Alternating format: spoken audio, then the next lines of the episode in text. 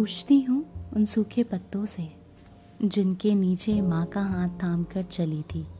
वो पत्ते हैं गवाह, मेरी भी माँ मुझसे प्यार करती थी बेपनाह। आज उन दरख्तों के से पत्तों को गिरते हुए देखा तो महसूस किया सब कुछ वैसा ही है। इन आँखों में आंसू आज भी उतने ही हैं। कुछ नहीं है तो बस उस माँ के हाथ जो रहती थी हर वक्त मेरे साथ। ये ज़िंदगी तुझ पे अधूरी है, मिलना नामुमकिन, पर तू आज भी उतनी ही ज़रूरी है। तुझ बिन सोना है मेरा बचपन, यूँ तो आज भी रातें कटती हैं तेरी याद में। मेरी तन्हाई मुझसे अक्सर कहा करती है तेरी माँ भी तुझे उतना ही प्यार करती है। घर ऐसा ही है तो क्यों गई थी मुझसे दूर। तुझ बिन हूँ अकेली, हूँ बहुत मजबूर। चाह कर भी ना कर पा रही हूँ बयां कि तुझ बिन हूँ मैं कितनी तन्हा।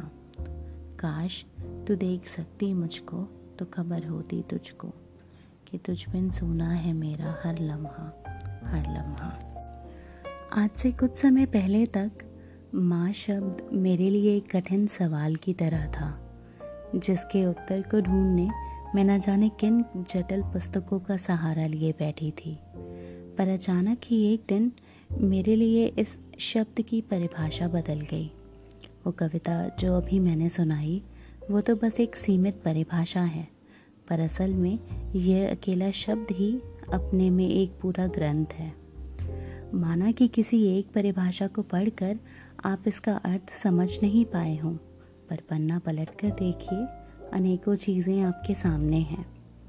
अपने जीवन के इन छब्बीस वर्षों में मुझे माँ स्वरूप प्यार तो हर रोज़ मिला है। शब्द कम पड़ जाएंगे अगर मैंने उन सभी के लिए कुछ भी लिखा तो। हर वो व्यक्ति जिनकी वजह से आज मैं हूँ।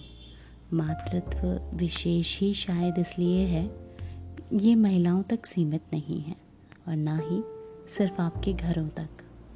मैंने कुछ दोस्तों में भी वो छवि देखी है। अब इस शब्द से भागती नहीं हूँ मैं। दादी, चाची, बुआ, दोस्त, दोस्तों की माँ, हर किसी को धन्यवाद कि उन्होंने मुझे इन अनेक परिभाषाओं से परिचित करवाया। तो क्यों ना आज हर उस शख्स को धन्यवाद दिया जाए जिन्होंने हमें एक बेहतर इंसान बनाया। बात काफ़ी साधारण सी है।